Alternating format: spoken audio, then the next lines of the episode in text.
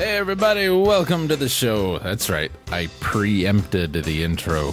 I'm cool like that. Welcome to Electric Leftovers. I'm Jason. Hi. Everybody say hi and wave. You guys are great. Uh, it's the show. We got a lot to talk about this week, and it's not all just movie stuff, though there is almost an hour of movie coming up at the end of the show. Just giving you a warning. It's a romping good time in 1920s Germany. You betcha. Uh, new stuff. There's so much new stuff because Jade added all of his new stuff, and wowie wowie. Wowie zowie.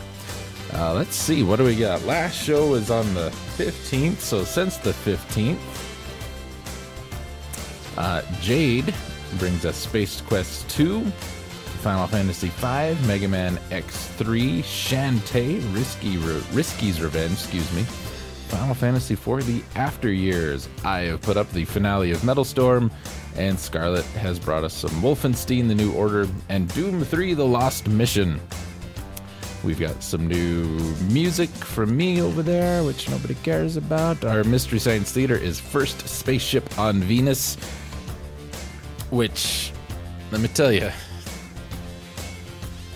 if you're looking for good sci-fi, look look no farther, friends. This is this is the time. Now is the hour. Uh, everybody knows your name. Uh, I don't remember all the words to that song. Anyway, that was my headphones hitting the microphone. Sorry. Uh, that doesn't sound like a whole lot of stuff. I mean, Jade, ton of stuff from Jade, which is great. I give you a thumbs up over audio, buddy. It makes a noise. Listen real close. Um, mostly the new stuff I want to talk about is directly related to the show. I've been re-adding a lot of the old episodes onto YouTube and getting them back into the forums to give you guys an easier way to uh, comment on the episodes, find the episodes, and all that. Because while being able to aggregate it and put it on TuneIn and iTunes and all this stuff on you know your phones, whatever is really great, uh, you can't comment on anything really from there. Uh, SoundCloud was an option, but they want money. Um, Spreaker to get it on like iHeartRadio. Same thing. I can, you know, I can have like two hours of content. Uh, I used to put all the videos on Vimeo. Do you remember? And the reason I stopped was because I have an hour time limit, and I used it. it you know, fairly quickly did I use that some episodes. Um, what we got going on with the show. Here's what's happening. This morning, uh, I set up a Facebook for the show, Electric Leftovers on Facebook, and it's a public group. Anybody can join, anybody can post, whatever, whatever. Um, I'm going to be adding a couple of episodes a week just to kind of get them backlogged over there. Um, however, they're just going to be like links to the YouTube videos, so there's that. And we're on Twitter now too. Uh, Twitter proper Electric Leftovers. Um, you can either just search for Electric Leftovers, or if you want to do the at thing, it's elect leftover. E L E C T leftover. Because, you know, Twitter doesn't let you have all the things you want. I mean, the president can do whatever he wants to do, but I can't have my name. No.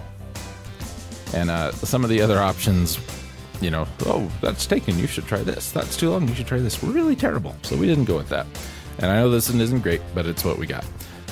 Uh, so, Facebook, Twitter. Um, I've updated all the contact information on the website. So if you are watching the show, listening to the show on the website itself, um, over there in the little sidebar, you can uh, just click, click, and it'll take you to the things you need to go to. Um, what else? Uh, still looking for somebody who might be interested in doing some basic little pixel sprite art kind of things. Um, we got 123 episodes counting this one, and I want a custom little thumbnail for each and every one. Speaking of 123 episodes, uh, another big part of the news when we moved hosts from Arvix or, uh, you know, uh, Mrs. Reedy's junior high classes attempted running a web hosting service to Kevin.com, which is not what it's called. That's what I call it. Because also no related relation to that other .com guy who's like in prison. Um, a lot of episodes got lost, and uh, that's bad. We don't like that episodes got lost. Um, thankfully, I was able to pull some from Vimeo. I found a couple kicking around, um, just old hard drives here at the at the house, and Coolio has a bunch, so we should be able to get that sorted. And speaking of Kevin.com, I'm going to be getting a hold of him to see what we can do. There's some problems with the podcast software I use, Podcast Generator, not speaking. It, it's like it has a really thick accent, and the server can't quite understand what I want it to do with the dates. So, not all of the dates on the on the listing are correct. So, if you start seeing things in your aggregators and all that that you've seen before or don't look right, um, trying to get the dates cleaned up so they can actually appear in the order in which they were released in and not be like here's episodes 1 through 4 and here's 17 18 35 and here's episode 6 and here's episode 9 and because that's kind of how it is now. I don't know how it sorted it but that's how it sorted it. Anyway that's all the new stuff. I'm going to put some shoes on because i have to go to work. Um gonna drink this coffee while I do that. And um, when I come back later today, might do some more with this. Oh, be on the lookout, by the way. Um, new stuff video wise coming from me because all my current projects are done.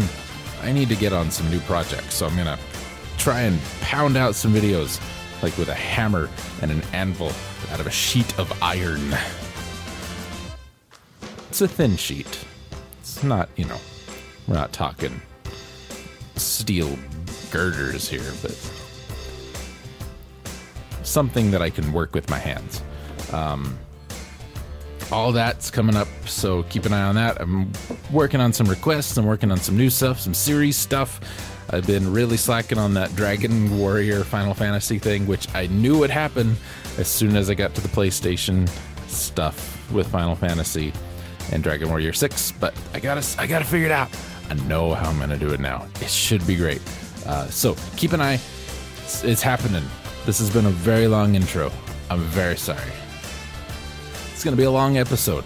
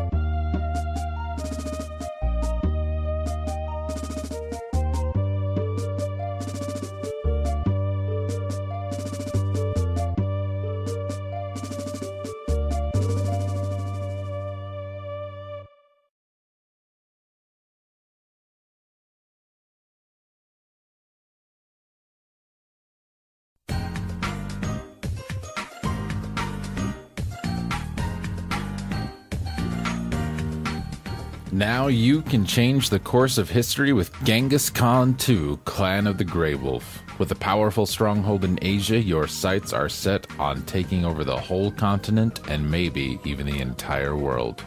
You can play as Genghis Khan, King John, Philip II, or 12 other gallant leaders as you engage in a battle for world domination. Recruit troops, deploy them in strategic locations, and get ready for battles of epic proportions as you lead your army to victory against other clans. There are 16 different units to choose from, including knights, samurai, and even elephants, so assemble your army carefully, taking the terrain and type of battles into consideration. If you think you're ready to rule the world, then get your hands on Genghis Khan 2, Clan of the Grey Wolf, and prove it. And that's the back of the box for Genghis Khan 2, Clan of the Grey Wolf for the Super Nintendo. This is one of them historical simulations by Koei, uh, and uh, a game I picked up, I think, for like five bucks, just somewhere. Like, oh, this looks good. I'll get it. Five dollars, sure. And um, it's pretty fun. Not gonna lie. I mean, if you're into micromanaging and all that kind of stuff, it's a lot of fun. It's not for everybody though. Uh, I played through the Mongol conquest scenario and up through the Genghis Khan scenario until I died. Spoiler alert. Uh, we game over. Um, but it's a good game. Uh, if you're into that, like I said, kind of population control, micromanagey kind of thing, it's a good game. Uh, I've got one of the Romance of the Three Kingdoms games, and I actually like this one better. It's not bad. Uh, if you just need something to put on to listen to, this is okay. Don't expect any action though, because the battles take forever and I cut them out.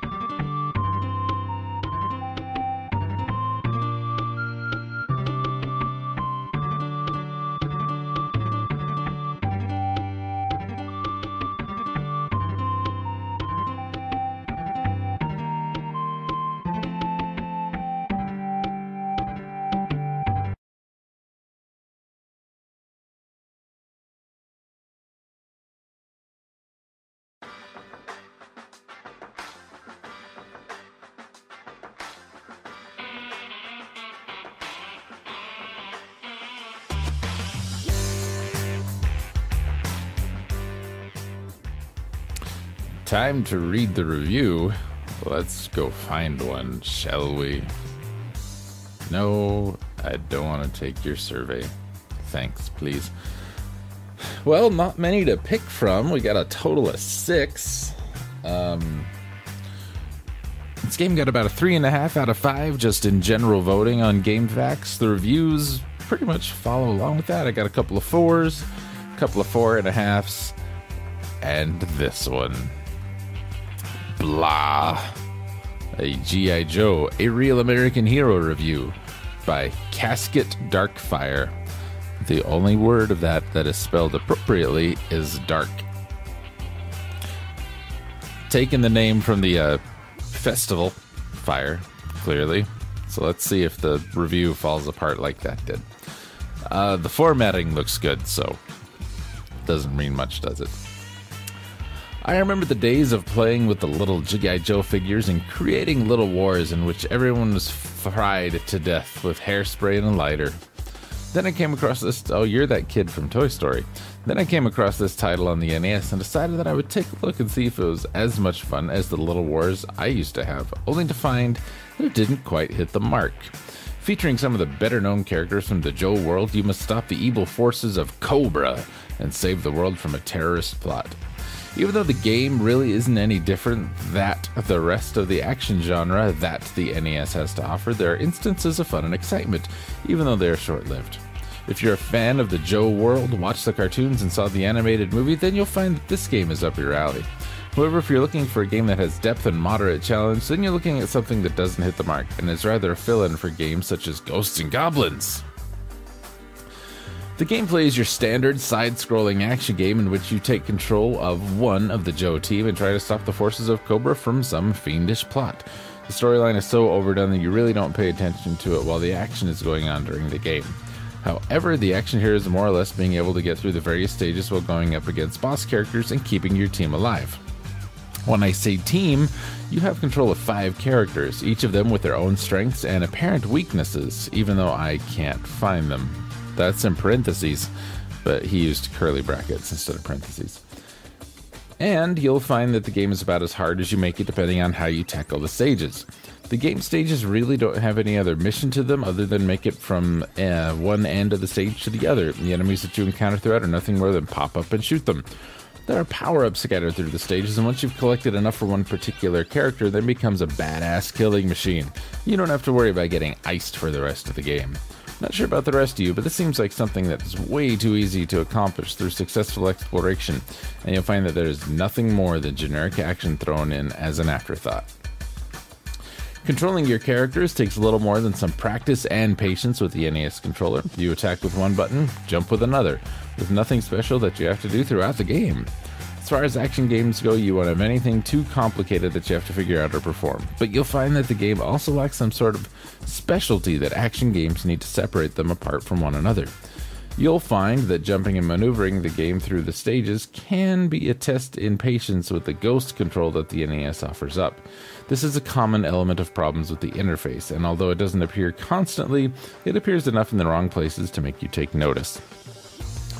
Visually, the game is flat and lacks the amount of visual detailing that you would expect out of a good action game. Giving the NES some credit, you'll find that stages are expansive, although slightly less detailed, and the characters seem to have some difference between them. However, you'll find that the game has a color scheme that is hard on the eyes and really doesn't do the game justice in the way the characters you use and the enemies you fight against look. This is something that will stick in the gamer's mind if they're looking for a good action, and even though the game features some of the better known characters in the Joe world, it just doesn't do the series any sort of justice. In some cases, there is a noticeable slowdown and image breakup, so be prepared for that when the action becomes a little too intense for the NES hardware. Audio wise, the game fails in trying to deliver the feeling of action and adventure by leaving you with audio tracks that really don't variate from the original theme. Although this is an example of a second generation NES game, there's still plenty to be said for giving the gamer something a little more than generic action music. The audio effects also fall to the wayside with generic gunshots and explosions, so you're really not hearing anything that you haven't heard before. If you throw all of this together, you'll find that the game doesn't offer much other than the standard, and in my own view, doesn't give me the ability to truly experience the world of G.I. Joe. Overall, this is a He likes that word. This is a standard action game that doesn't offer much to the gamer other than a different set of characters. There are some different aspects of the game that allow you some variation from the norm, but they are so few and far between that you'll probably miss them your first time through. The control needs work, as well as the dulled visuals and an uninspired audio to make for a rather average game that doesn't leave you with anything that you'll remember five minutes after the game has been shut off. If you're a fan of the G.I. Joe series, then you'll find that this game is a massacre of the theme, and if you're an action gamer, it's nothing you haven't played before and won't play again. Collectors should be wary of picking up this title, but if you're into collection games and you already have Atlantis Factor, then you might as well pick this one up and add to the pile as well. Reviewers rating 2. 2. Um, just gonna hit the end of this first. Uh, if you have Atlantis Factor, I didn't know anybody that had this game. I don't know anybody that had even heard of Atlantis Factor. It was the sequel and was not as good as this.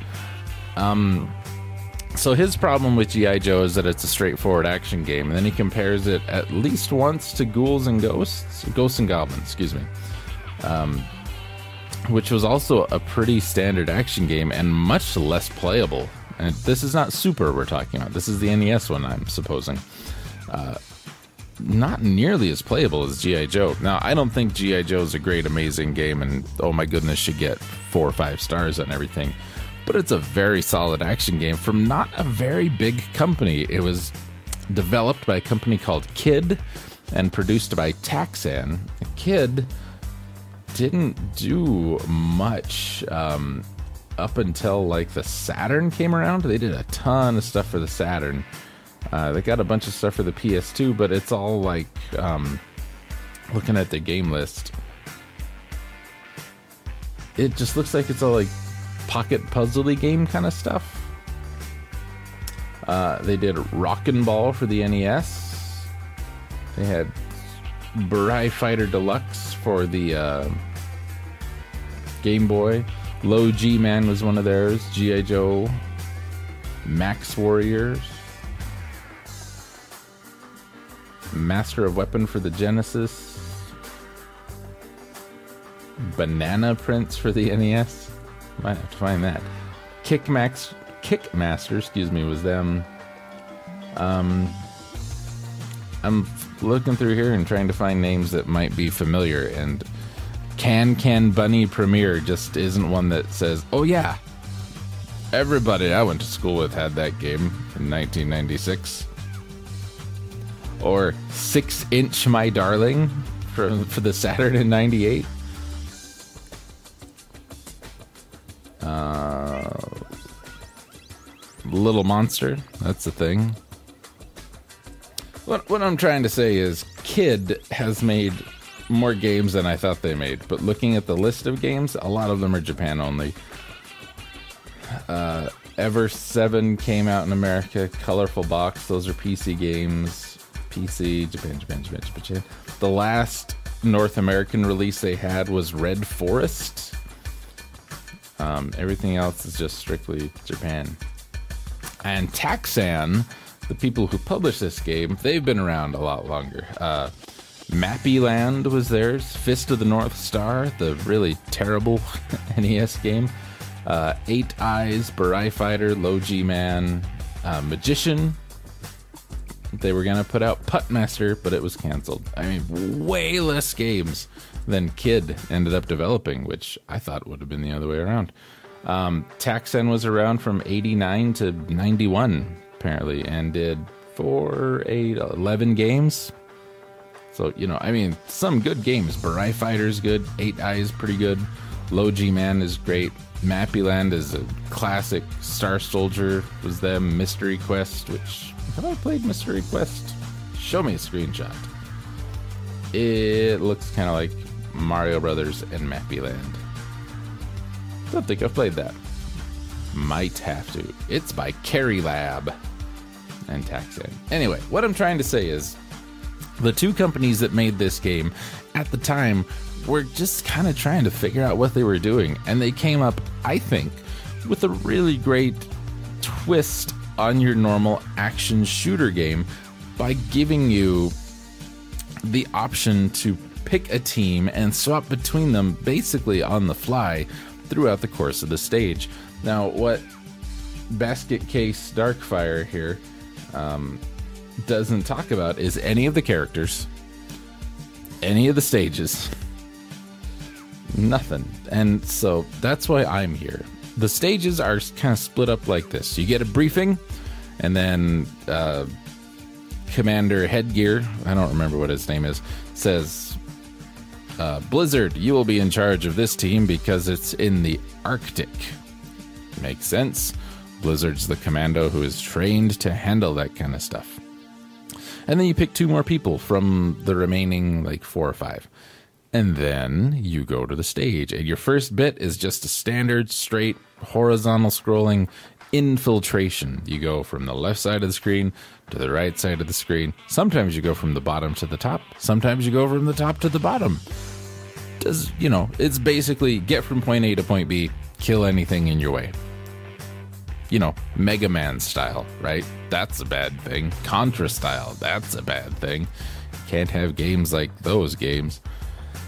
Um after you've done that, the second part of the stage is you place bombs. You have to got to place these time bombs. This is much more mazy exploration. Uh, think kind of if Legacy of the Wizard was contained to one room that is multiple screen sizes. You know, so you can't leave the room, but it's a very big room. You got to find checkpoints. You got to put bombs on the checkpoints. When you've put all the bombs on the checkpoints, that ends that segment of the stage. You fight another boss. Then, the third part of the stage is get out before the bombs explode. The action is a lot like the first half, except the time limit is much more important now. Not like Metroid get out of the planet important, but it's important. Then you fight the boss of that stage. Meanwhile, the entire time you're, like I said, killing enemies, you're finding power ups. You can power up your weapons because um, your initial guns are really pretty crappy. You can power up, you can increase your health. Um, you got to pick up ammo for your guns. You have a melee attack, you have a ranged weapon attack, you've got grenades every character can jump higher or do more melee damage or has better guns or better health. I mean, everybody is really unique and individual. Now, by way of powering up, you can get pretty much everybody to like the same health and that kind of stuff. But uh, rock and roll can't jump. Snake Eyes can jump really high. Rock and roll has a really powerful gun.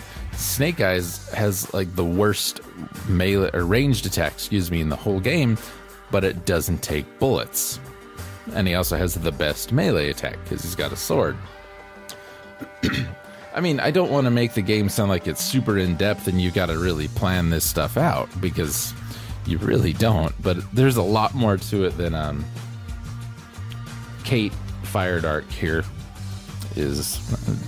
that's his World of Warcraft name. Um, is is giving the game credit for. I think it's a really good game. It's it's better than a two. I don't know if I'd go a four, three and a half maybe. He's right about the graphics; they're not pretty. I don't know how he can say the soundtrack's not very good. You heard it last week. That's pretty good stuff. I mean, some of that is, yeah, action music. And I don't even like G.I. Joe that much.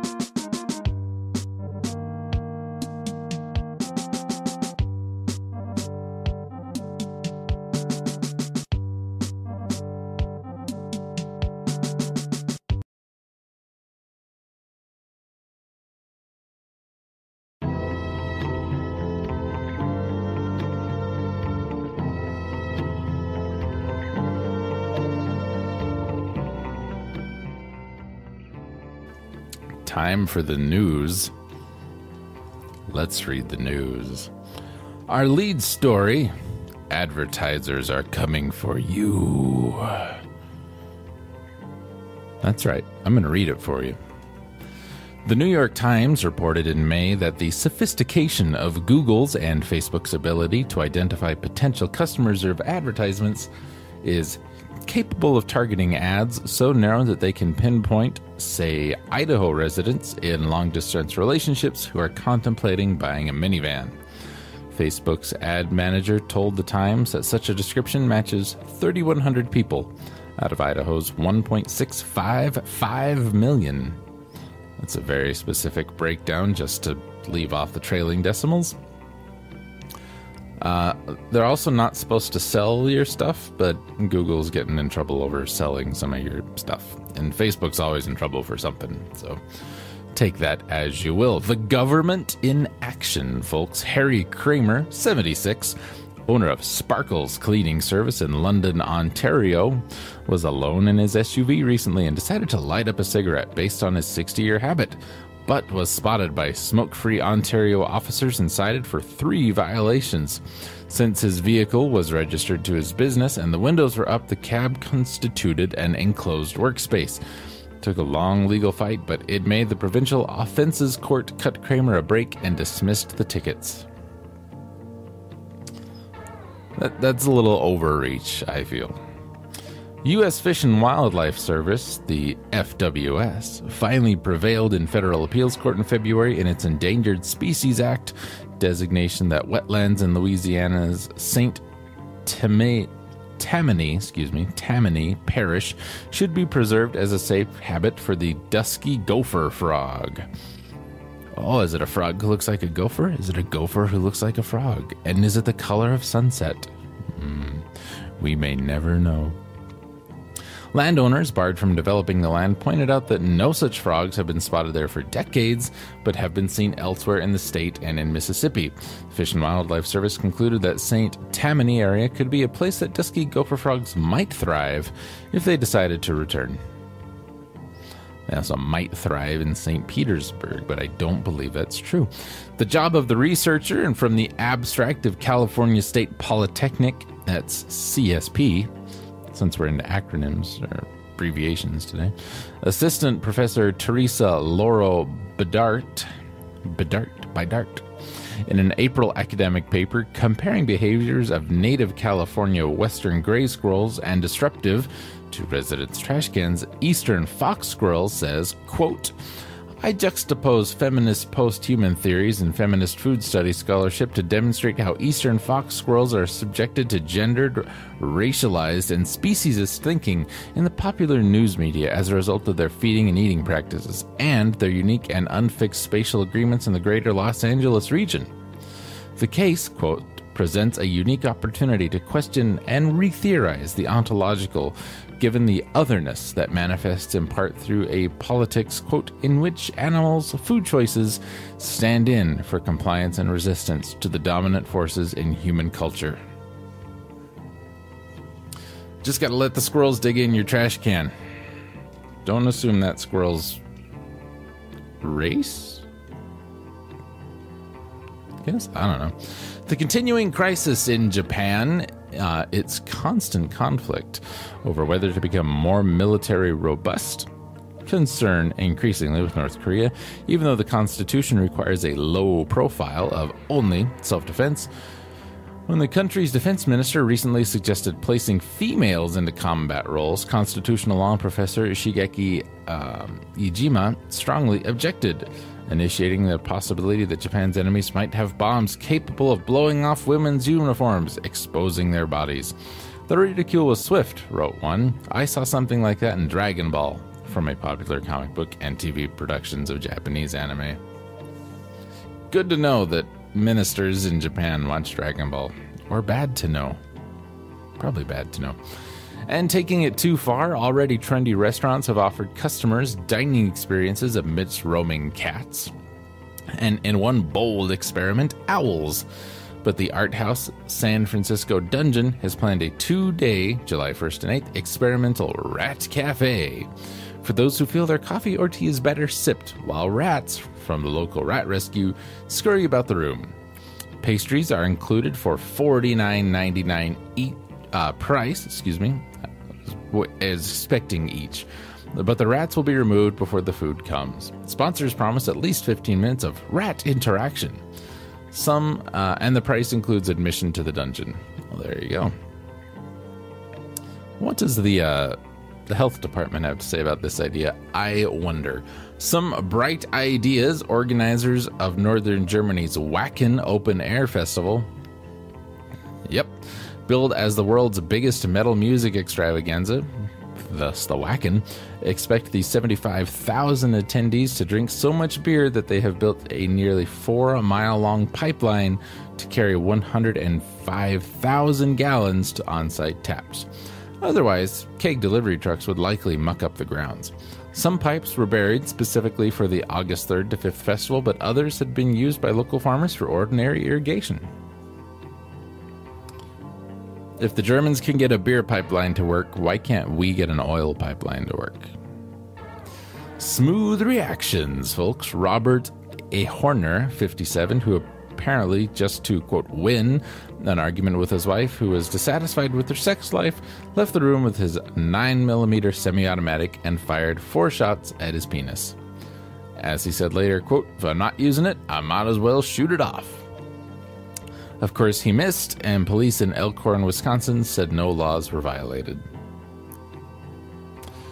And in a lawsuit filed against an allegedly retaliating former lover, Columbia University School of Public Health professor Maddie Horning said her jilted boss tried repeatedly to harm her professional standing, even twice calling her into his office, dropping his trousers, and asking her professional opinion of the lesion on his buttock.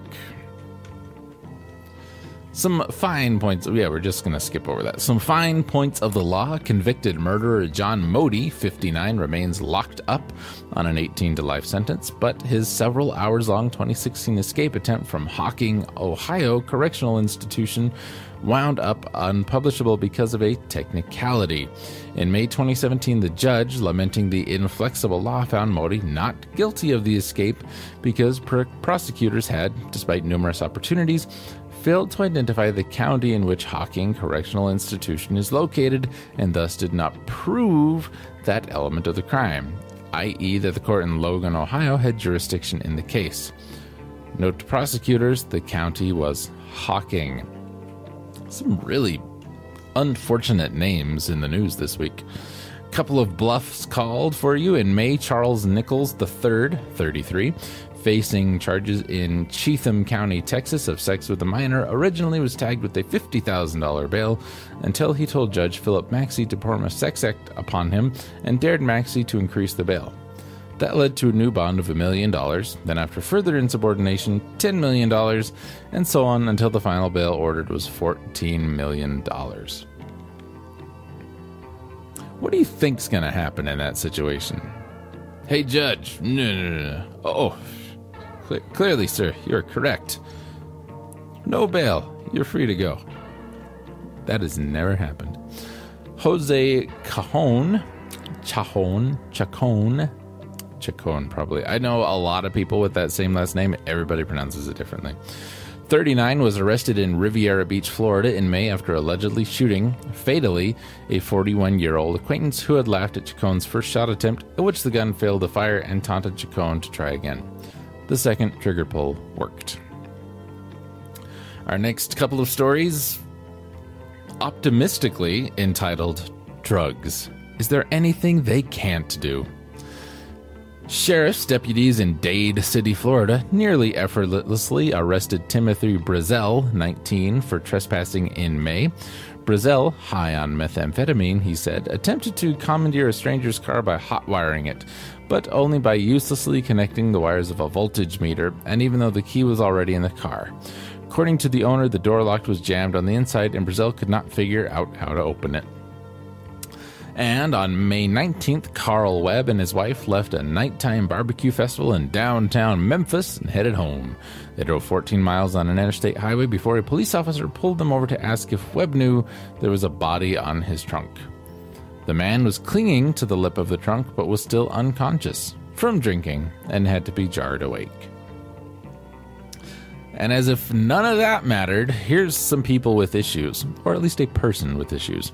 In May, Douglas Goldsberry, 45, was charged in the Omaha, Nebraska neighborhood of Elkhorn with paying prostitutes to do his erotic bidding. There's a term. 75 times he used them, according to a police report, to strip, baring their breasts while standing on the front porch of his neighbors across the street while Goldsberry watched and masturbated. That's kind of weird. I'm going to give the cake guy from last week, though. It's been one of the weirdest things. And just, what's your motivation, cake guy? Are you really hungry? You doing it to be a jerk? I have questions, cake guy. And our classic from December 2013 A Slick Talker. A young woman accosted by a robber on Washington, D.C.'s Capitol Hill in October told the man she was a low paid intern, but an intern for the National Security Agency, and that within minutes of robbing her, the man would be tracked down by all seeing, all knowing NSA surveillance. She said later, reported the Washington Examiner, the man just, quote, looked at me and ran away, apparently empty handed. That's what you get when I read the news for you.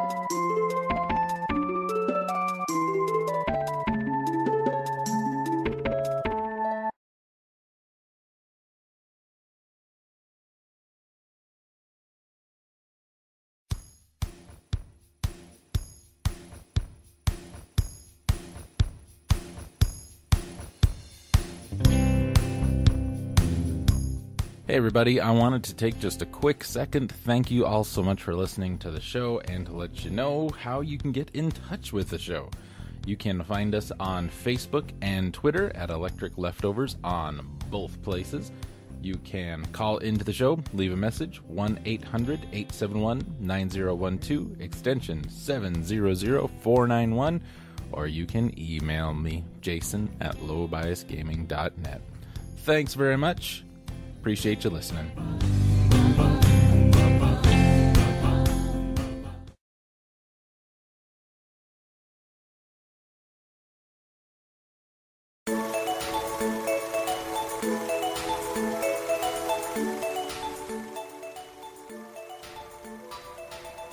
Hello, people. It is movie time. Hello. Movie time. Movie time. Party like a movie time party. Oh, I don't know about that. We're here this week to talk about the feel good movie of 1931. Little film called M. We're here to talk about it a second time. No, we're, we're, this is the first time here. The first first time was here. Um, The people don't get it. So yeah, They we never watched- understand my work. We watched M, which is a Fritz Lang movie. He's a really well-known uh, German director. This was his first talkie, first non-silent film, uh, starring everybody's favorite crazy person, Peter Lorre. Peter Lorre, who was a comedic actor up until this film. uh, Peter Lorre, who also, as I was looking this movie up, uh, had to flee Germany because he was an Austrian Jew. So he left like two years after this movie was made. And thank goodness he did. I mean, for many reasons, but Things pretty, would not have gone well for him. pretty darn good actor. Yeah. And then who else would have Phil Hartman played in The Brave Little Toaster if not Peter Lorre? If you don't know who uh, Peter Lorre is, I highly suggest looking him up. But if you're familiar with Bugs Bunny cartoons, he is who they base the mad scientist with the bug eyes on. That kind of gives you an idea. Yeah, I mean, maybe you've seen a little movie called Casablanca.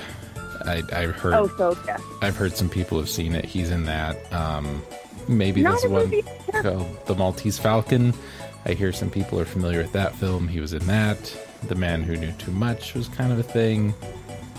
Um, the Big Circus was one he was in. Uh, he did a movie about Buster Keaton.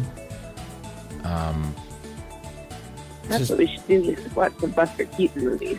2000 Leagues Under the Sea, he was in that. Beat the Devil, he was in that. Casbah, my favorite brunette. The Chase, The Verdict, Three Strangers, uh, Hotel Berlin.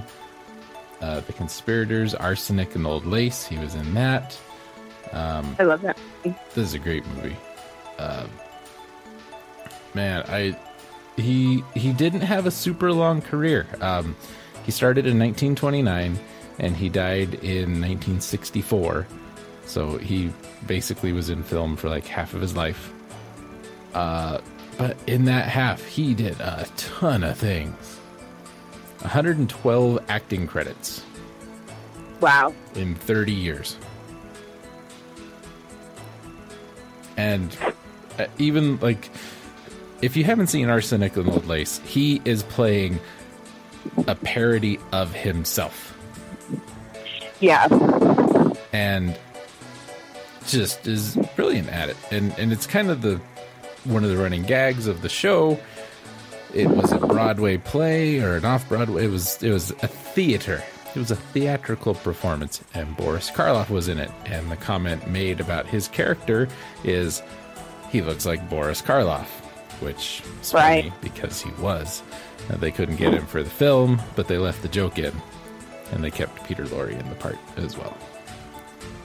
Anyway, And That- if you haven't seen Arsenic and Old Lace, you should just go watch it because it's amazing and Cary Grant's in it. Anyway, one of the funniest movies you'll ever see in a long time. And one of my most quoted lines I'm Woodrow Wilson, go to bed. this is true. He says it often. Often. So, M, let me read you the box.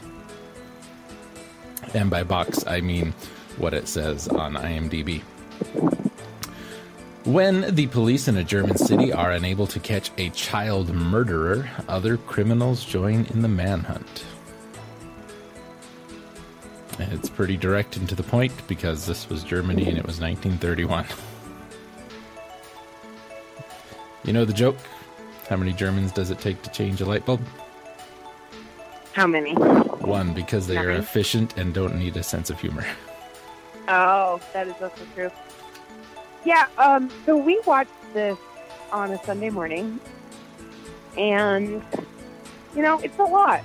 it's a lot of movies for me on a Sunday morning. Uh, Jason can attest that I usually sit catatonic on the couch until he brings me coffee, and even then, I probably don't speak a whole lot until I've at least had that cup. That's her post wake up pre nap time. Yeah. and I was just very relaxed. It was a very relaxed weekend. We'd had a really good time. And then we watched this movie. I'd, I'd never seen it before, never heard of it before. Jason just said, We're going to watch this movie, M. It's a German movie from 1931. Didn't tell me anything about it. Um, so, to say the least, I was kind of shocked. Uh, it's about a child murderer. And I don't think they say Berlin, but Berlin, I think, is where it was filmed or, or where they say it is. They do say And- a small town of 4 million people.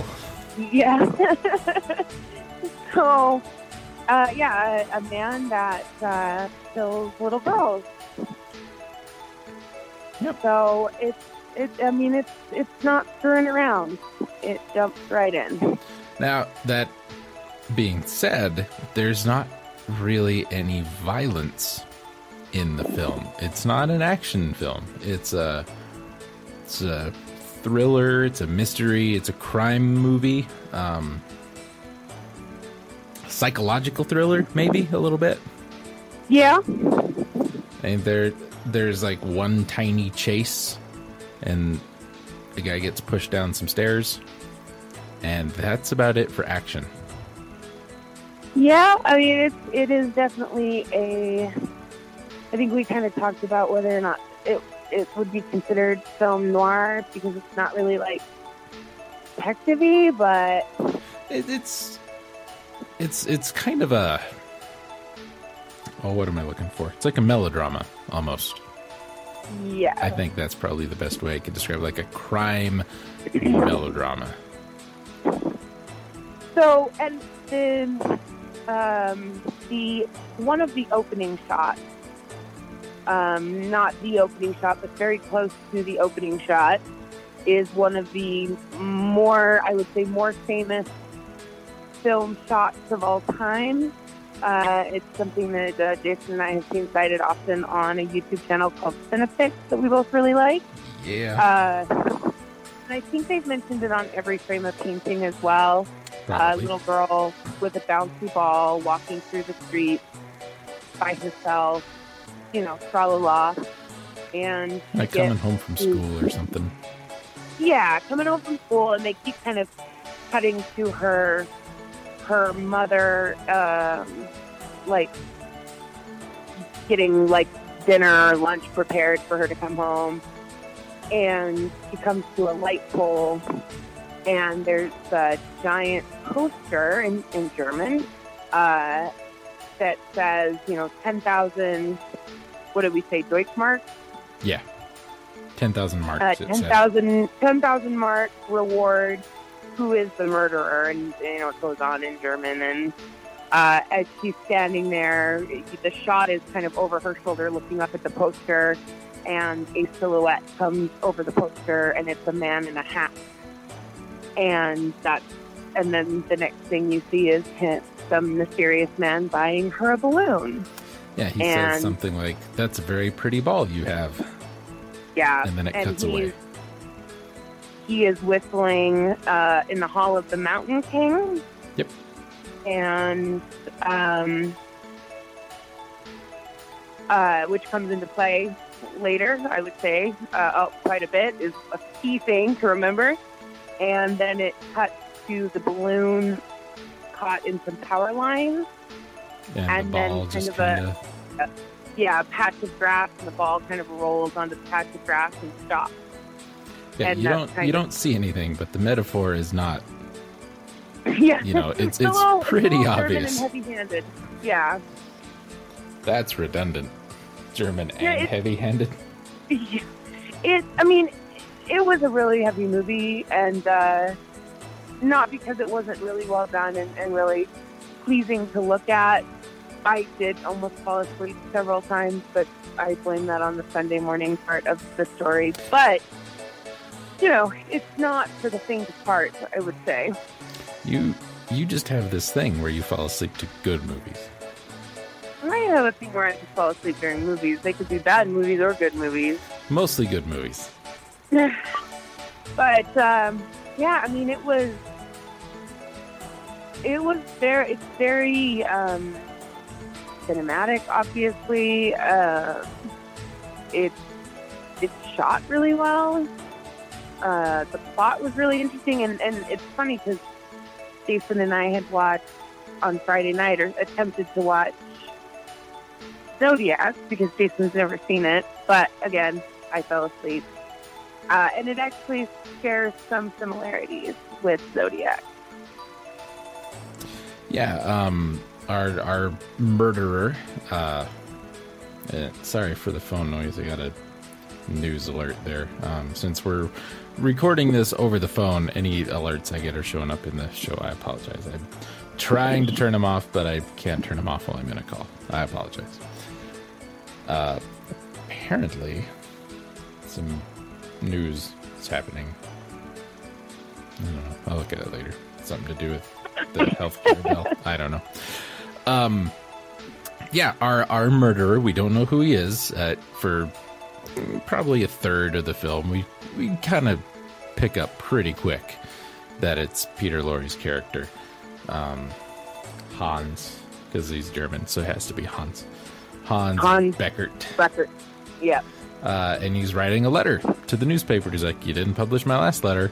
Um, if you don't publish this one, bad stuff's going to happen," which is almost exactly what happened in Zodiac. Now, if you don't know Zodiac, Zodiac based on actual events. This movie apparently based on actual events as well. Uh, Zodiac, though, much more of like a fictionalized walkthrough of the events, where M is like, "Here's a thing that's happened, and now we make a movie." Eh, kind of close to it. Right. Uh, let's see. I pulled up um, Rotten Tomatoes because we looked at this last time. Uh, IMDb, 1, 107, excuse me, thousand people gave this an 8.4. I'm not going to tell you what I rated it just yet. Uh, Rotten Tomatoes, the critics' choice, 51 critics, 100%. And at a 35,000 audience members, 95%. Probably making it the best received movie we've watched for this show yet. I know Planet of the Apes was up there. This has that beat.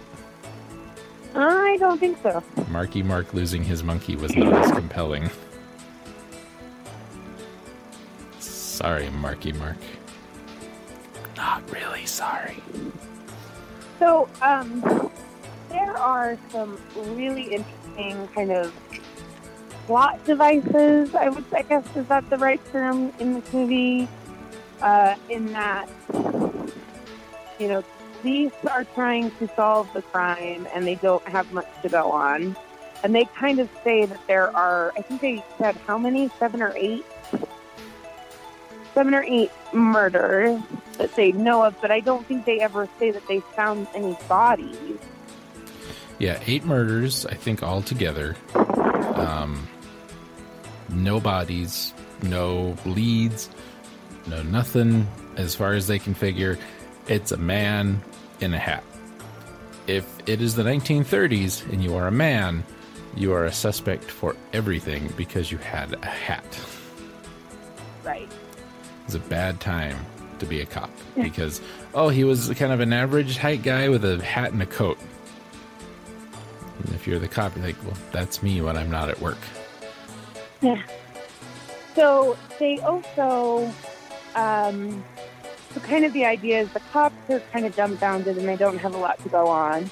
And they're getting a lot of pressure from the general public as well as uh, the, what did they say, the Minister of like Justice Something like that. to to solve the murder. So they kind of start putting putting it down on the like the underworld, like the pimps and the homeless guys and beggars, and they start kind of rousting them because they can't imagine that this is anybody but like a vagrant. Yeah. Well, so the they're hitting the gambling halls and the, yeah the brothels so- and the, all of that. houses of ill repute, My and house. the those guys get together. So the the pimps and the gangsters and the the beggars union, they all get together, and the kind of the head guy, who I think I said before was like the most Aryan looking German guy ever. Yeah. He wear- he wears like brown leather trench coat. Um, he is like, okay, guys, like we're getting all this pressure. We need to find this dude. We know he's not one of us. We need to find him. So it becomes kind of a a race between the police and the the kind of undesirable guest society to find this guy first. And the police actually use detective work and they have the letters written and they know that the letters have been written on an uneven surface with a red pencil and they start kind of narrowing it down. Yeah, this is kind that of way. the, the the early days of forensics. So Yeah. they're, they're kind of like we're comparing fingerprints and we're taking the letters to a handwriting expert and we're doing all of this and doing all of that and it's not getting us anywhere. Oh yeah, and then they do they do records. They get the list of anybody who's been released from was it a mental hospital? Yeah, from anybody who's been released from an asylum or escaped from an asylum. Uh, and I guess if you got released, they had to keep track of you. So, you know, if you moved, you had to like, I'm I am Hans. I moved into uh, number fifteen, Denmark Yeah. Street, whatever. Yeah, the cops find the boarding house where he's living, but he's already gone out. And the union of of beggars, they get kind of assigned to neighborhoods. Yeah, and this So- is kind of the what the I this I think was probably one of my favorite parts.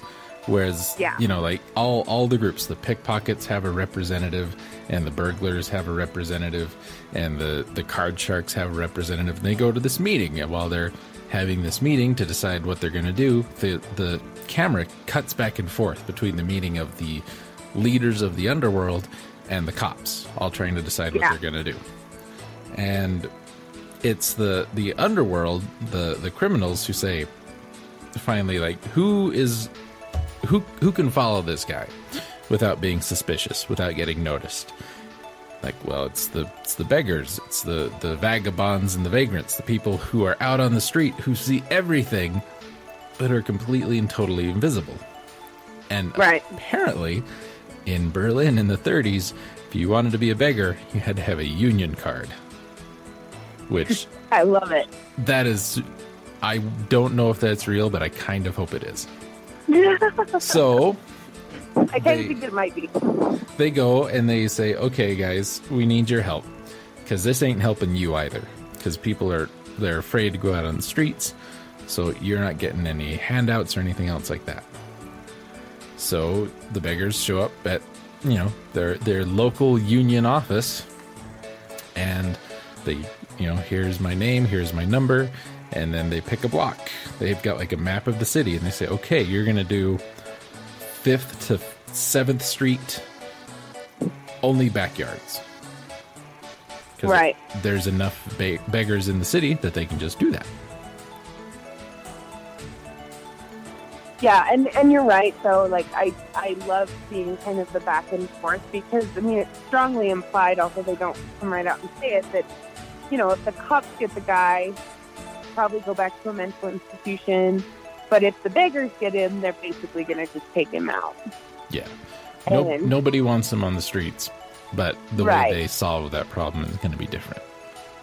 Yeah, and uh, so the, the beggars are all, you know, assigned their quadrants, and it shows our our bad guy Hans walking out in the world, and he spots a little girl in a shop window, And this was actually pretty disturbing for me because he sees her and he has like a physical reaction to her.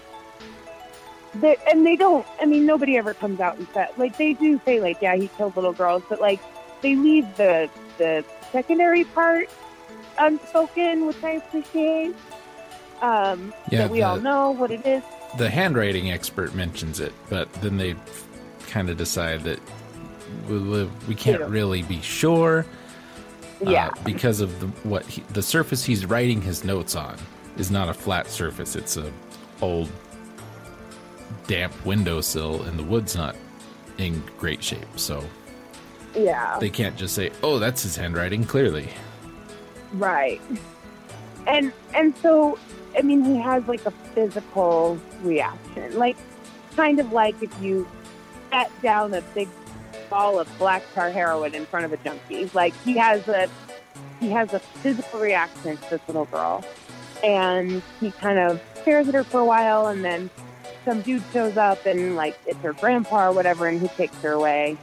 And then he goes the our our bad guy goes to like a cafe and orders like two glasses of alcohol and drinks them really quickly to kind of calm himself. And then he he takes off. And isn't that when he starts whistling again? so the whistling. We need to talk about the whistling because Yeah. um, our our character Hans has been released from an asylum. He's had some problems, and apparently they think they've got him sorted out enough to let him back out into the public. When he is with one of his victims, is when he starts whistling in the Hall of the Mountain King. And after he sees the reflection of the girl in the window and has his, you know, physical reaction to that, he starts to whistle it a little bit. Grandpa comes, takes the little girl away. He's like, "Oh my goodness, I what happened? What the heck was that?"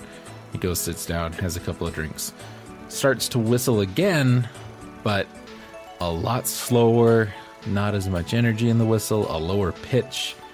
It just sounds like he's tired. And then he just kind of snaps back into it, starts whistling again, and goes off to find another victim at that point. And it's kind of. well, I mean, we're going to spoil it for you.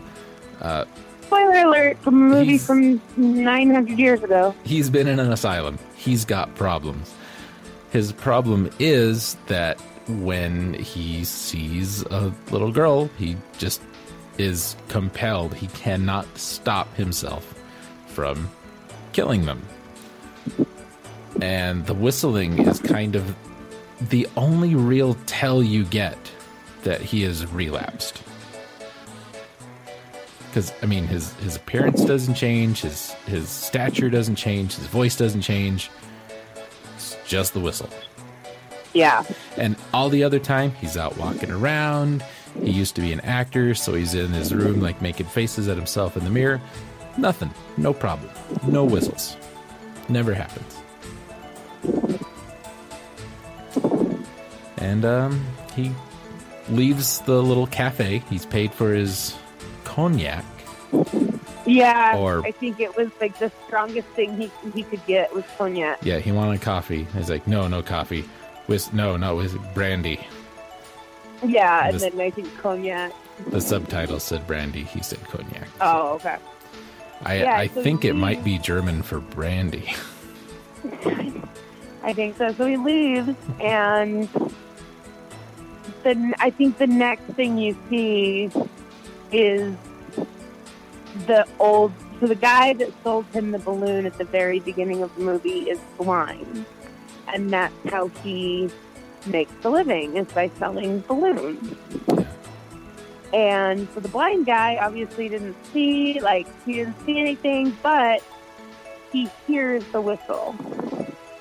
And he grabs one of the other beggars and he says, like, that whistle, that whistle, that is guy. So the beggars start following him. And he's got the little girl holding her hand and he's like taking her around and he's buying her candy and he's buying her fruit. And he and they're following him block to block. So every time, like the beggar will follow him for a couple blocks, and then ha- like tag. It's almost like a relay race. Like they tag the next set of beggars. So the guy never knows who's being followed because it's always somebody different, and Yeah. they're just people that you wouldn't notice. And and I Meanwhile, after we talked about it the first time, it kind of dawned on me that that's almost two, just in case they're wrong, and they don't Yeah. want to leave any sector. You know what I mean? They always have Oh. somebody everywhere. They trade yeah, off. Yeah, that's true. I hadn't thought about that. That, that's just brilliant. That is brilliant. And they also, um, so while that's happening, the cops are at his room in the boarding house that he lives in. And they're waiting for him because they found the, the window sill where he wrote the letters. They found the cigarettes that he that they found at the crime scene, and they found red pencil shavings. So they they're pretty sure it's him, and so they're waiting for him. Yeah, he wrote all of his notes in red pencils. We should we should mention that. Yeah. And um, so the beggars, they don't want him to get away, and they want to make sure they mark him. So the one guy, and this is actually, I think, on the movie poster, is the guy with M written on his hand. Yep. One of the beggars takes chalk and writes the big letter M on his hand, and he walks up to the guy and pat, like, I think he pretends to bump into him, and he taps him on the back and leaves the big letter M on his back so the other beggars know who he is. And um, yeah, he kind of gets back to a couple of the other guys and says, "That's the guy. I put an M on his back. You should be able to find him." Our uh, group of beggars follow him. They follow him into an office building. He goes in and he, it's there's a bank in it, and they have like a storage vault. Uh, not just like a vault for money, but like you can put your old lamp in, Yeah. in this little vault, and he's hiding out in one of those. Uh, the building's clo- and by the way, some of the best, I think, cinematography in the whole movie. In this point, um, just the the framing and the staging of him realizing he's caught. Yeah. Because the little girl spots the M on his back. She's like, "Oh, you got something on you. Let me wipe it off for you." And he turns and like kind of peeks over his shoulder and sees it, and then he's like, "Uh oh, somebody Yeah. knows." And then he sees a guy who's just standing, you know, half a block away, staring at him.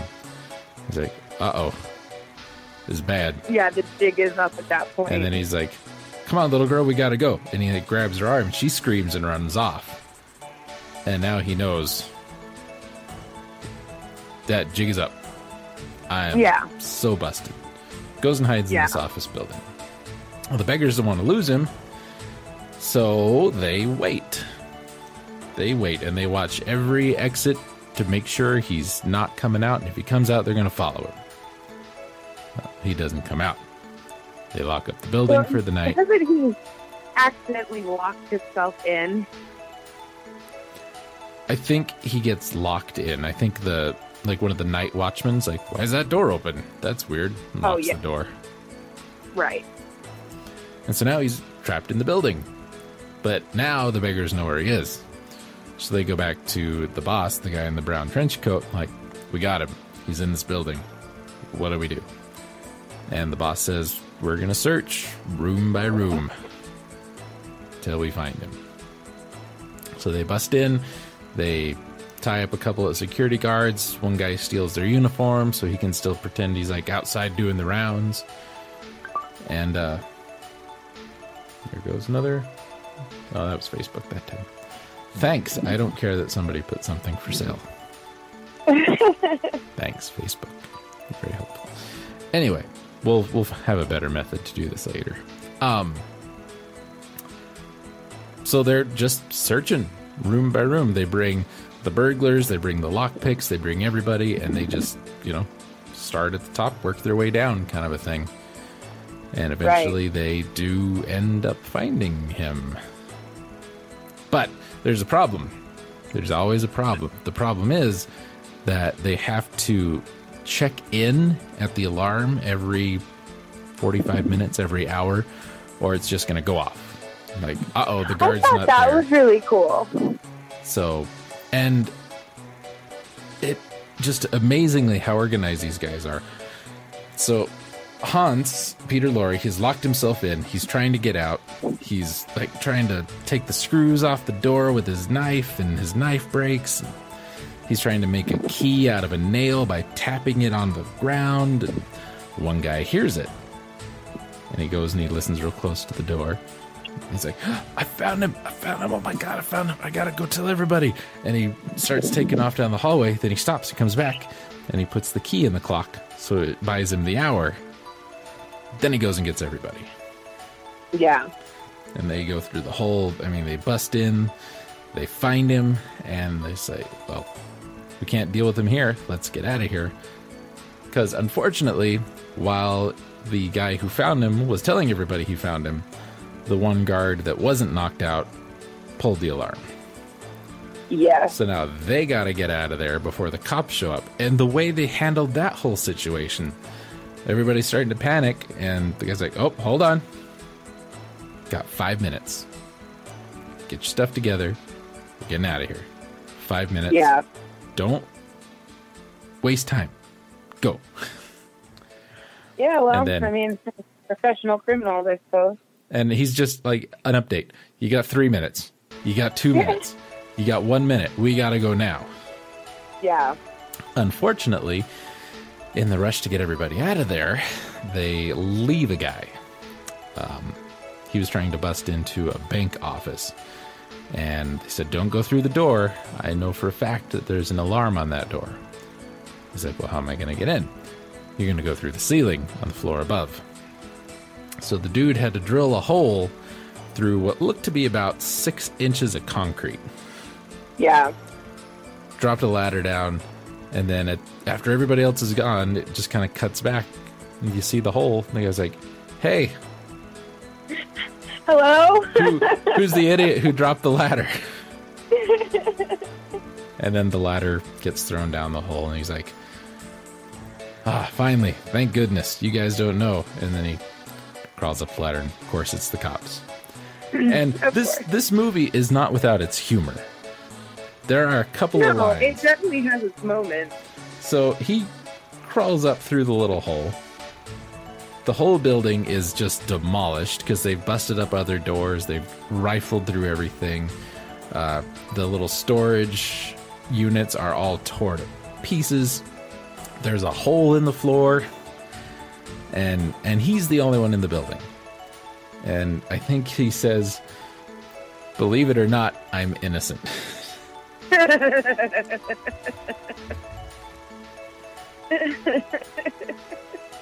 they they haul him back to police headquarters and they're saying, "All right, look, we know you were looking for somebody. One of the security guards told us. Who was it?" And he's like, "I don't know what you're talking about. I got no idea." And he's doing this to buy everybody else time to get Hans back to basically the underground city hall. They're going to put him on trial. Essentially, a good way to put that. I, I couldn't think of a better way to say it. And that's, that's, I would say, accurate. Yeah. So they, uh, well, they they torture him. I mean, they don't show it, just like Jason said. It's not really a violent movie, but they imply that they kind of, you know, are a little heavy-handed with this guy to find out where they are taking Hans. And meanwhile, they have taken Hans to this tribunal. Germans love their tribunals. So he is taken into this room, and it's they, the door opens, and this is a great shot. The door opens, and it is literally just kind of a sea of people who are all the beggars and thieves, who we found out were a lot of them actual criminals that Fritz Lang hired to be extras. Because how many did they say got arrested during the filming? Four? 24. Oh, 24.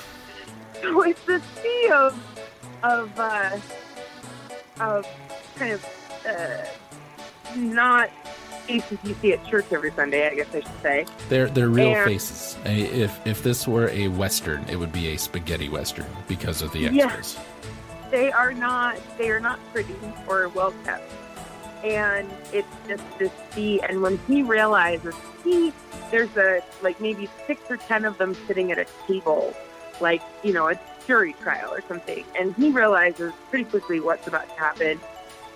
And so he panics and he he tries to, you know, run away and he gets thrown down the stairs, which I'm surprised he didn't break his neck because they really throw him down the freaking stairs. Yeah, some of the other trivia was um let me find the exact thing here. Uh, Peter Lorre actually didn't like it. Didn't didn't like working with Fritz Lang so much that after this movie he wasn't in any of his other films because of the way he felt like he was treated.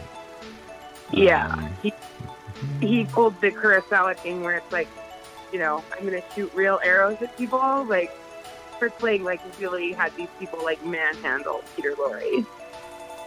Which, you know, at the time, who cares? It's Peter Lorre. This is like his third movie. He's like 28, 29 years old.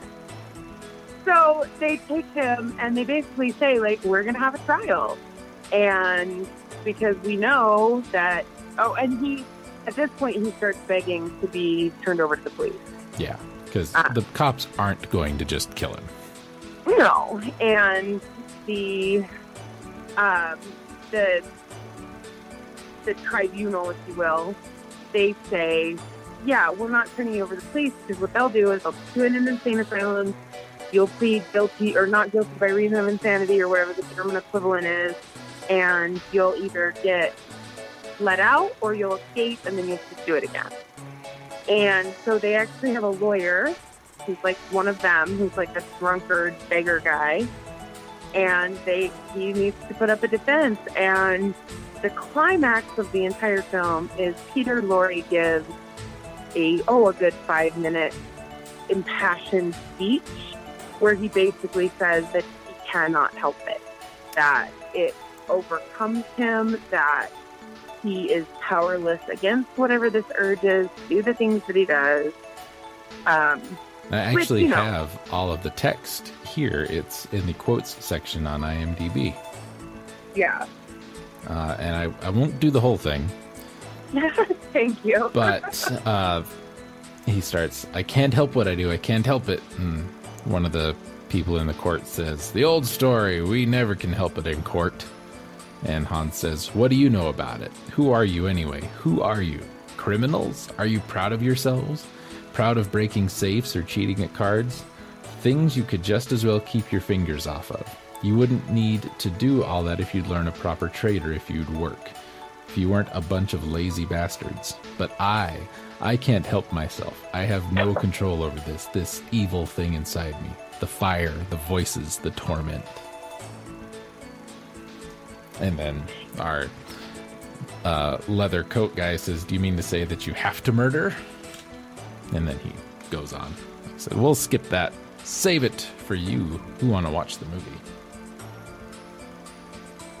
Yeah, and you know, I don't know. We could get into, I don't know, we could maybe get into whether that's true or not. But, um, you know, he says like that he's followed around by the ghosts of the children that he's murdered and their mothers, and the only thing that basically stops it is when he kills again because he almost like blacks out. He says, I don't remember anything, and it's only when I see the papers the next day or I see the posters that I know I've done it. And then he says, You know, who would believe me if I said that? Nobody would believe me. Right. So, um, you know, his his lawyer actually says, like, well, there you have it. There's his defense. You can't help it. And the kind of the head guy, the Aryan looking guy, is like, yeah, that's crap. And he's like, well, you're wanted for three murders. So, you know, what's the difference? And the guy's like, well, of course there's a difference. But, you know, and then it's at that moment where you're pretty sure that they're about to quote unquote convict him, string him up. Yeah, the mob has lost all patience with the trial. Yeah. And there is another, you know, fantastic shot of over the shoulder, so over Peter Lorre's shoulder, facing the tribunal, waiting to learn his fate. And one by one, the people in the tribunal, this huge crowd of people, start lifting their hands up. And, And that was a little silly to me. it was, it's a little much. Like, how many cops were there? Yeah. Because if there's like Yeah. three, even if it was a quarter of how many of you were down there, you could take them. Right. And none of them are going to try to run away. They're all just going to put their hands up. Yeah. So they all put their hands up, and then you see the, the long arm of the law reach out and grab Peter Lorre because he doesn't know. He's just looking at this group of people that were about to kill him, and all of a sudden are sticking their arms up in the air like crazy people. And he feels the hand on his shoulder, and he realizes. And that's that's a recurring theme throughout the movie, the hand on the shoulder. It happens several times. Yeah. It's it's the hand on the shoulder that marks him as the True. murderer, but it's also and it's not like a, a reach out and grasp and pull, you, you know yank him back like you would probably get in a movie today. It's a it's just a hand out and just gentle grab on the shoulder to be like you're all right, but you're coming with us. Right. And that's, I mean, that's essentially the end. Uh, there's a, a one final scene in a courtroom, and it primarily focuses on some weeping mothers of dead children. Yep, the shot actually, if I remember right, it's a shot of the the underground tribunal that just fades into the actual court. And it's like the same table, same number of judges and everything. If yeah, and right. then, and then the one mother says something. I have that quote here. Uh, this line attributed to grieving mother. She says, This won't bring back our children. One needs to keep closer watch over our children. And, And it's supposed to be, you know, that's not the whole line. There's a line in there as well. It's like the state needs to keep watch out as well. Yeah. It's both literal and metaphorical. Apparently, Fritz Lang was trying to make a, a moral point about protecting your children. And probably also also- about insanity. Well, well, exactly. Um, so he was making the a point, like a literal point, you know, keep an eye out for your kids, but also, you know, about society as a whole. Uh, so this, uh, Lang considered MC his favorite of his own films because of the social criticism in the film. In 1937, he told a reporter that he made the film to warn mothers about neglecting children. I read that. I found the um, stare a bit. Fritz Lang's cruelty to actors was legendary. Peter Lorre was thrown down the stairs into the cellar over a dozen times. When Lang wanted to hire Lorre for Human Desire in 1954, over two decades later, Peter Lorre refused. And seeing him, and I think you made the comment last time, seeing him get pushed down the stairs, you thought he was going to fall. I thought he was going to fall. Yeah. Uh, here we go. Um, The film is supposedly based on the real life case of serial killer Peter Kürten, called the Vampire of Dusseldorf, whose crimes in the 1920s horrified Germany. However, Fritz Lang has expressly denied that he drew any inspiration from the case. Nevertheless, he and his wife, Thea von Harbou, researched the crimes carefully, consulting with German police, visiting murder scenes, interviewing sex offenders in prison, and even talking to detectives in Scotland Yard in London. According to Lang biographer Paul Jensen, the director spent eight days doing field research in a mental institution. Yeah. So, interestingly enough, uh, so Hitler to power in 33, uh, and Fritz Lang uh, was worried that because of kind of the, the rise of the Nazis, that he could be in trouble because he, his mother was actually Jewish, even though she had converted to Roman Catholicism, and he was raised as a Roman Catholic. But his wife, Thea von Harbou, who wrote, who co-wrote this movie, actually was a Nazi sympathizer and joined the National Socialist Democratic Party in 1940, and they divorced. Uh, Good call, Pete. so he he left and uh, moved Paris, and and then after Paris got the hell out, he was smart. But technically, under the Nuremberg laws, he would have been identified as a as a Jew, and it says that um, his movie, The Testament of Doctor Mabuse, Yeah. uh, uh, Joseph Goebbels actually called him to his office to let him know that that movie was being banned, but that he was so impressed by him because he made a super duper famous movie called Metropolis, which we are also going to watch, Heck yeah. uh, of which most science fiction films ever can be uh, credited back to Metropolis. He offered Fritz Lang a position as the head of a German film studio, and he was so freaked out that he fled Germany that very evening. So, and then so he moved to Paris, and then he moved to the United States in 1936. Um, but I just think that's really interesting because, you know, you hear a lot about German filmmakers in like the 30s, like the 20s and 30s, and how they were all super revolutionary, but a lot of their stuff doesn't necessarily translate to America because a lot of them ended up working for the Nazis Yeah. and and so we don't we don't those are the ones we don't talk about. and the Um, fact that his wife was a Nazi sympathizer is kind of a bummer. speaking of the Nazis, everybody's favorite group of people, they banned the movie in 1934. Oh, I believe it. Uh, they said, yeah, mm, no, don't think so. And actually, looking through the trivia here, the Organization of Beggars actually did exist in Berlin in the 30s. Huh.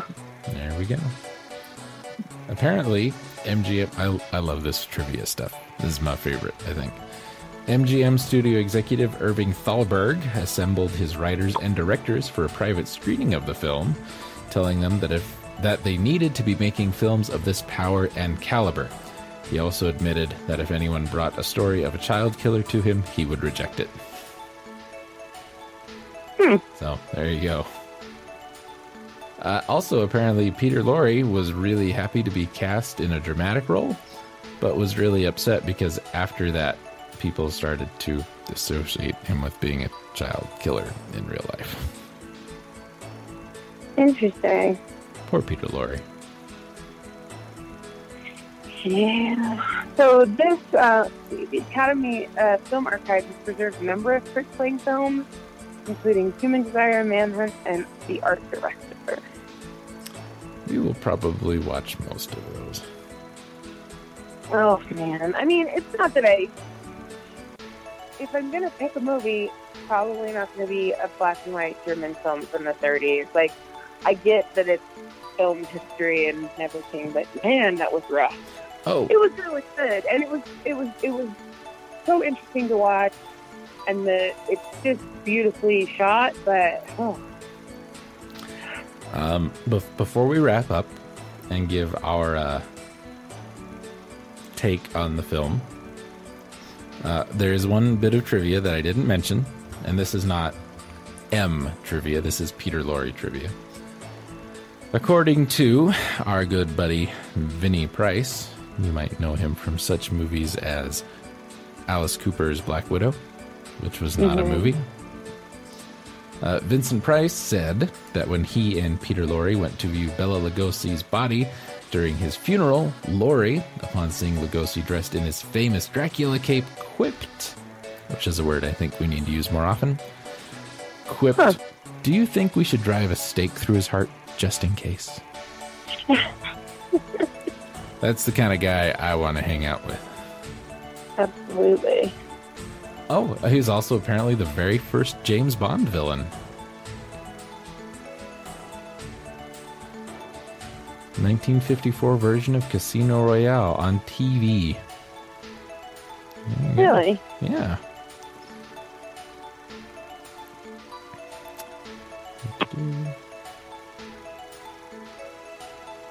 Spike Jones stuff. Do-do-do. So, um, what what give it out of ten? I gave this a nine. I don't think that's what you said last time. It has to be because that's what IMDb saved my rating. Oh, I gave it an eight point five. I gave it a very solid nine because I I liked the script, I liked the cinematography, I liked the direction, I liked the story and the way it was presented. Um, I liked the casting. The casting was really good. I mean, I of all the people in the film, I only know Peter Lorre, but nobody looked to be miscast. Yeah. You know, I mean, everybody just worked. And, and there's a reason that when people talk about really good directors from the 30s and 40s, they talk about people like Fritz Lang.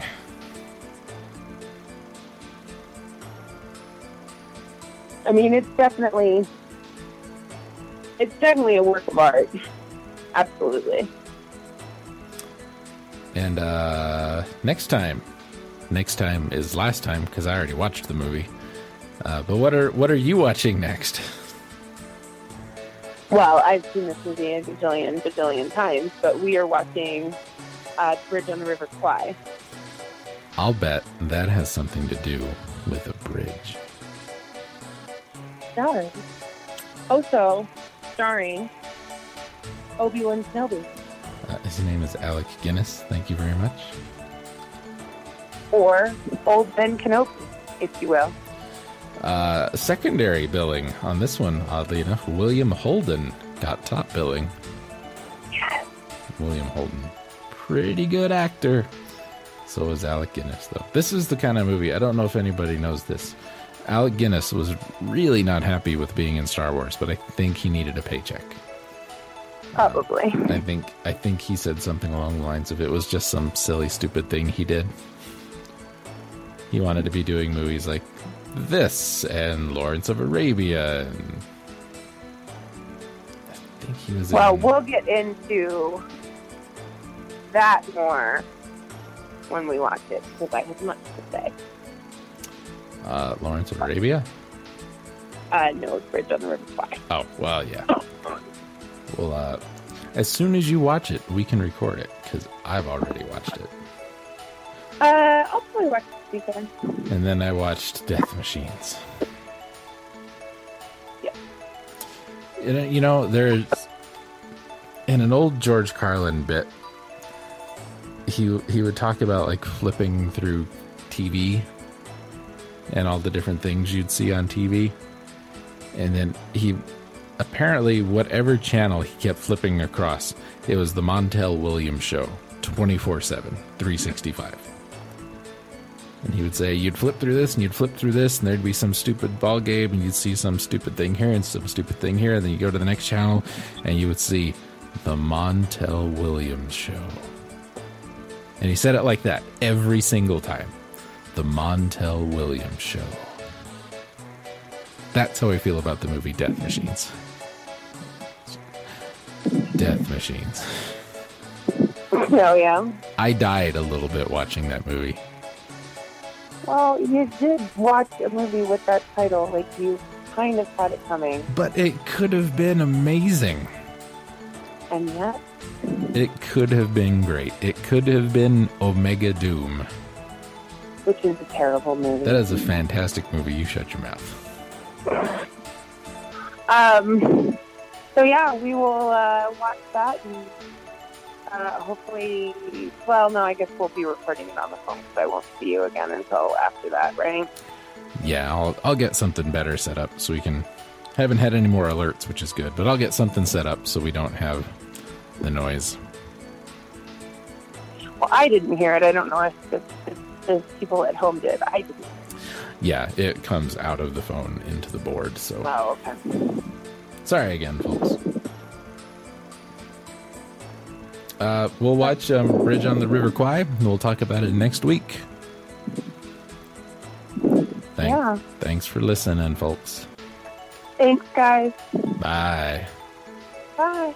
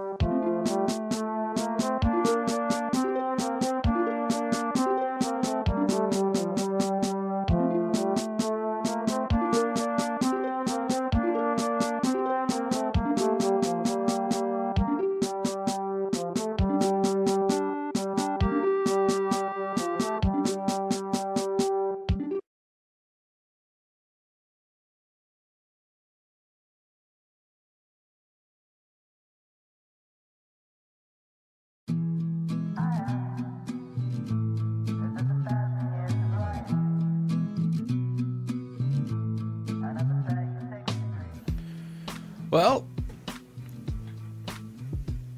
I mean, you know, it's the end of the show. I hope you enjoyed it. I hope you found it informative, entertaining, edutainment, perhaps. As always, be on the lookout for more next week. And don't forget to look up the show on Facebook and Twitter, uh, since we're all over the place now. And uh, yeah. thanks for listening, and thanks for all the aids.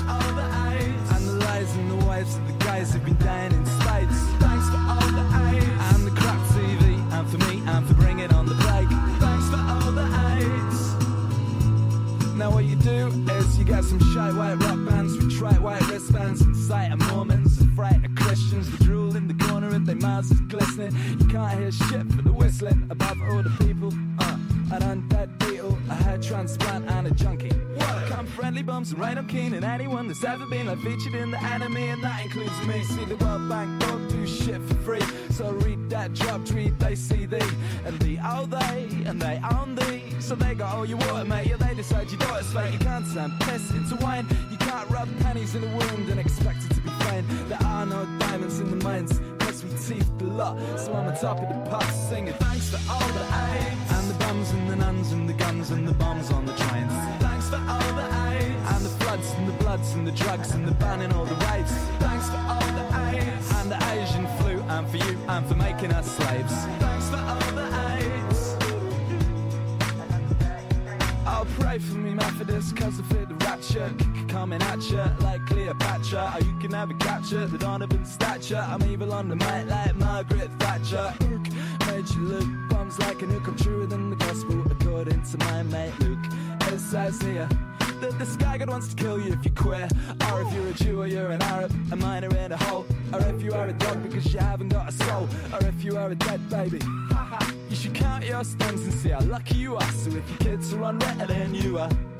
Twelve times worse than the worst crack whore. I can say this cause I'm sure you ain't shit. We've been advised to quit, but we ain't taking the piss when we say thanks for all the AIDS. And the bums and the guns and the nuns and the bombs on the trains. Thanks for all the AIDS. And the lives and the wives of the guys who be dying in spades. Thanks for all the AIDS. And the crap TV and for me and for bringing on the plague. Thanks for all the AIDS. One!